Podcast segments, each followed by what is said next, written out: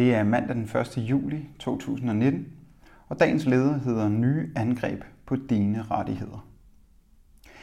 Padborg-sagen, den hvor udenlandske chauffører boede i en slumlejr ved grænsen, skabte i begyndelsen af året berettiget opmærksomhed omkring de elendige arbejdsforhold for mange lastbilchauffører.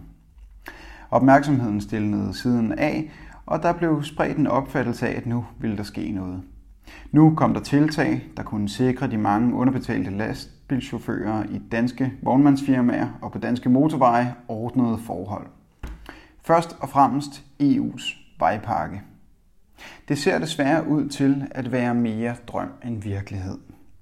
Der er ikke blevet slået ned på de slavelignende forhold.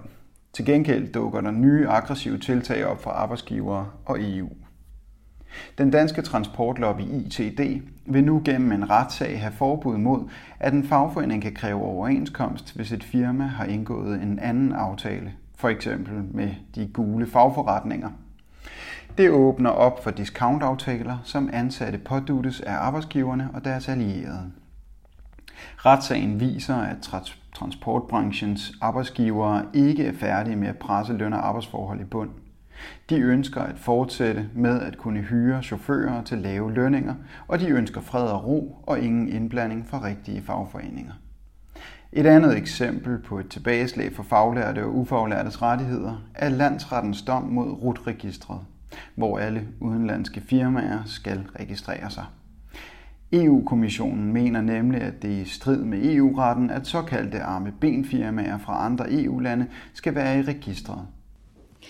På trods af, at det lige er præcis er enmandsfirmaerne, der er en af de mest populære konstruktioner til at få arbejde udført under lovløse forhold. Begge kampe kan ende med at slå dørene op for endnu mere social dumping. Stærke kræfter sigter imod at fjerne arbejderes ret til værdige løn og arbejdsforhold. Modsvaret ligger i et markant stærkere aktivitetsniveau fra fagforeninger og fagligt aktive, uden forhåbninger om, at man kan bruge EU til at tøjle de beskidte firmaer.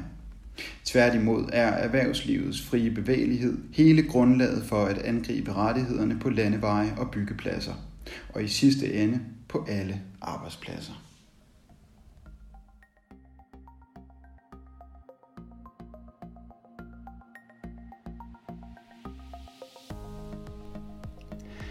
Du har lyttet til dagens leder fra Arbejderen.